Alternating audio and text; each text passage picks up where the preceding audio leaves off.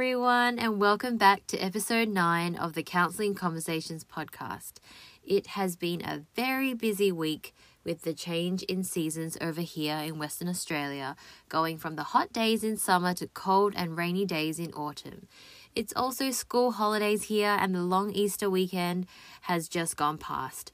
I hope everyone is feeling good and traveling well. Today, we are talking about some of the barriers for individuals seeking counselling or mental health services. This episode topic was sparked by a fellow listener who wanted more information about accessing mental health services for a person beginning their journey in mental health. This episode might help you understand if you have any barriers personally, or it might give you insight as to the reasons behind friends or family members and their restrictions to accessing mental health help. Before we go ahead, it's important to recognize that because of the limited amount of time, this episode only scratches the surface of barriers and by no means covers the many obstacles that a lot of individuals experience. Also, the information in this episode is based on the current healthcare system in Australia as of April 2023, and as we know, issues and services are constantly evolving. So, it is understandable that many individuals, whether young, middle aged, or elderly, face barriers accessing mental health care or seeing a counsellor for many reasons.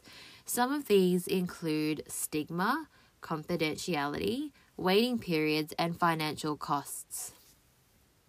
If you did grow up in an environment or family setting where emotions and mental health was not role modeled or welcomed with open arms necessarily, it may be difficult to make the first move for yourself, and it may be hard to make a shift within that established culture. You may simply not feel like you can access mental health care because of stigma. There may also be feelings of guilt or shame around this. This is the first and strongest barrier that many people face, if you have ever related to this, you may have heard yourself wondering about things such as Do I really need help? Is there any point in speaking to someone? What if people find out? Will my name be listed on some sort of a record? Will there be consequences to seeking help?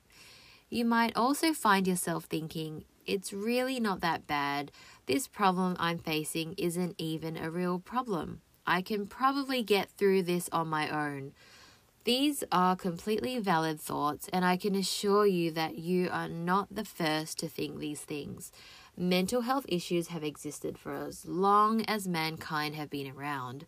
Most generations, cultures, and communities have a solid understanding and acceptance of physical health issues, and seeing the doctor is not a big deal although if and when help is needed for issues related to mental health or emotions, there is judgment and resistance and there is stigma. So, what can we do about this stigma? We can't change the people around us, nor do we have control over the attitudes of the wider community around us. We only have control over our own thoughts and choices. If you have been paying attention to your thoughts and feelings and suspect something isn't going quite right, you are probably right. Seeking and gaining help for yourself is a form of self care, and it's always wise to speak to someone if you are unsure. You are the expert of your mental health and your body, so do some self reflection and research, then go forth and do what is right for you. The second barrier is the barrier of confidentiality. Some individuals worry that when seeking help, their issues will be exposed and even leaked out to the public. Some clients that I have worked with have shared concerns that the information given may be used against them and worry about their well being and whether or not they'd be refused health care in the future. Others have shared that if their information is on a health record, that it would change the outcomes of their future. These are all heavy burdens to carry. So, what can be done about this? Well, firstly, it's illegal for confidential information between the counsellor and client to be shared or revealed to the public, just the same as when you see a GP about a health condition you may have. It is illegal for your GP to speak about or share personal information with others. It's the same for mental health practitioners and counsellors. If, in the event, a client discloses that they are at a risk of harming themselves or harming others or ending their own life, then the professional has a duty of care to inform the client's emergency contacts or the relevant authorities, and a breach of confidentiality can happen. It is specific to harming self and others and not for any other purpose. This is discussed at the very beginning of therapy in the first session as well. For minors under the age of 16 in Australia who have disclosed that they have been harmed or abused by someone, whether in the past or present, healthcare professionals are bound by law to inform the authorities, such as the police or the Department of Child Protection, if you ever do find yourself having personal concerns about your information not being kept confidential, you can and should inform your counselor about your concerns so that they will take note of it, be extra mindful, and continue to reassure you of the privacy of your information.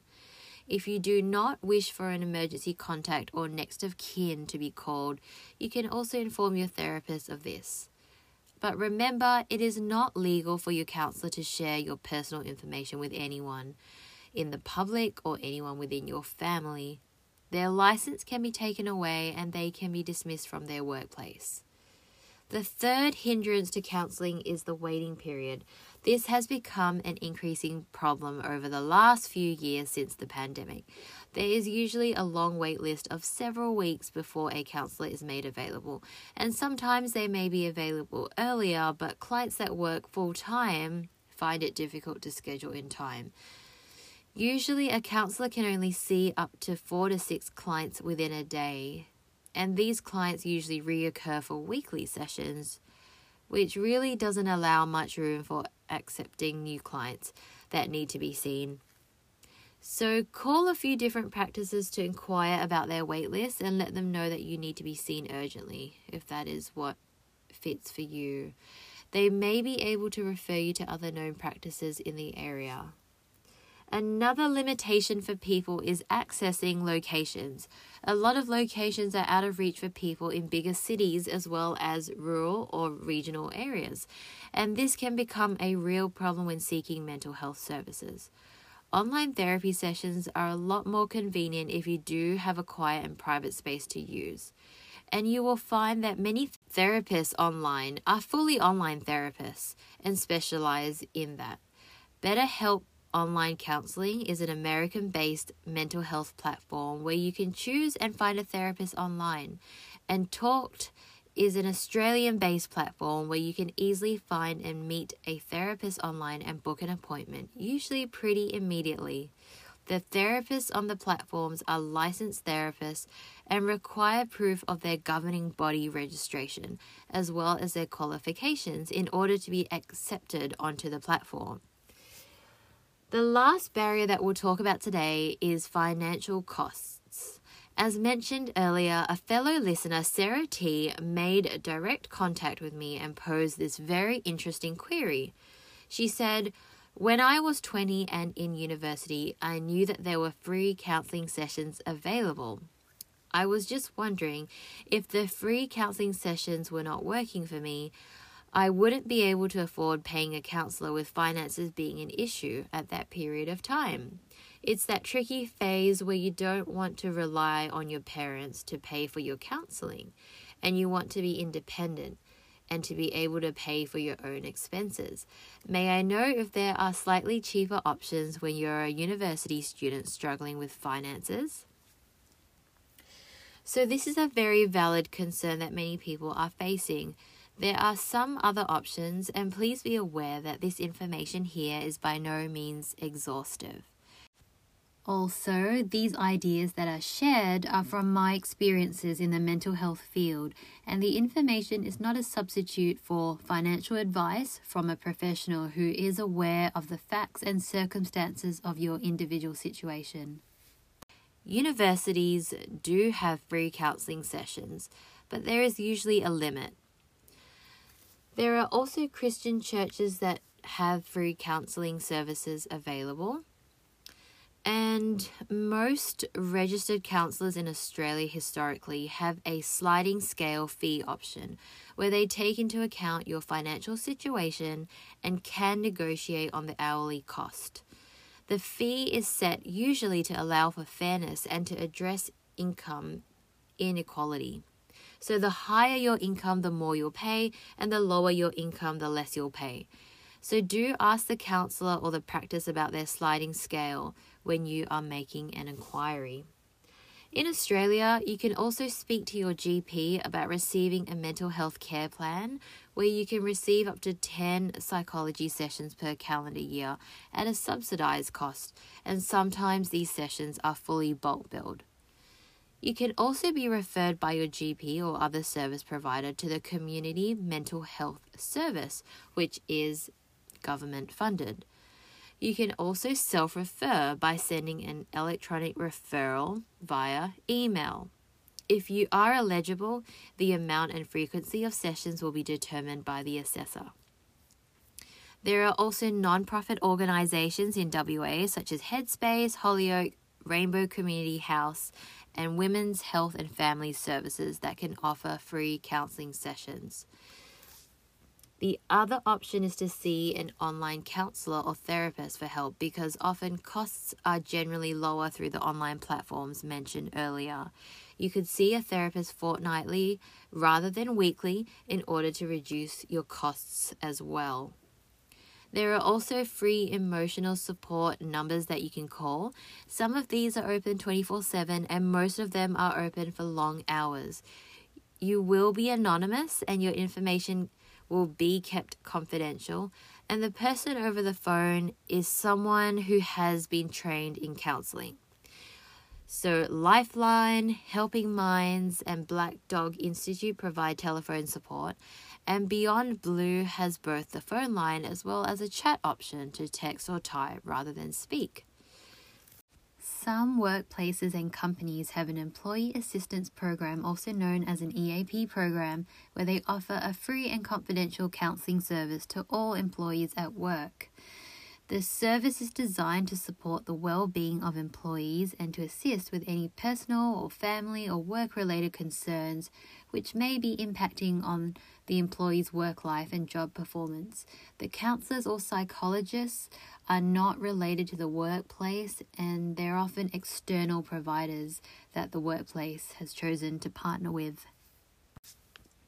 Also, support groups and 12 step programs can also be very helpful, and whilst they are not professional counselling, they offer help and a safe place for mental health issues to be discussed with like minded peers who have had similar experiences. Some include Smart Recovery and the GROW program, as well as many others. If you would like any recommended resources, please do post these questions on the Q&A section of the episode or reach out directly to at peace dot of mind counseling on Instagram. Don't forget that there are also some great YouTube videos from experts with advice and tips on certain topics such as depression or anxiety that can be very helpful. There are also free courses online and podcasts that provide helpful counseling information that can get you started before you see someone. At the end of the day, it's important that you are doing what is best for you and your circumstances. Sometimes it might not be the right time to begin therapy just yet, or sometimes it might mean shifting around expenses or sacrificing things in order to accommodate the costs of mental health services for the time being. If a loved one had a physical problem, like pain in their arm that was not getting any better, you'd hope that they would seek help from a GP or a specialist. It's the same for a relational or an emotional problem, right? Don't forget that you are worth the financial costs and your mental wellness is important. You are worth it. Despite what others may have suggested, your emotional and mental well being counts, and your emotional and mental well being is worth fighting for. So, to summarize, there are many obstacles to accessing counseling or mental health services. This is a worldwide issue that is happening. Sometimes it's a process and a bit of a journey to figure things out so that they become possible for you. It might involve trial and error and accepting some hurdles along the way. Find out a way that works for your unique situation because part of self care is seeking help and also overcoming barriers.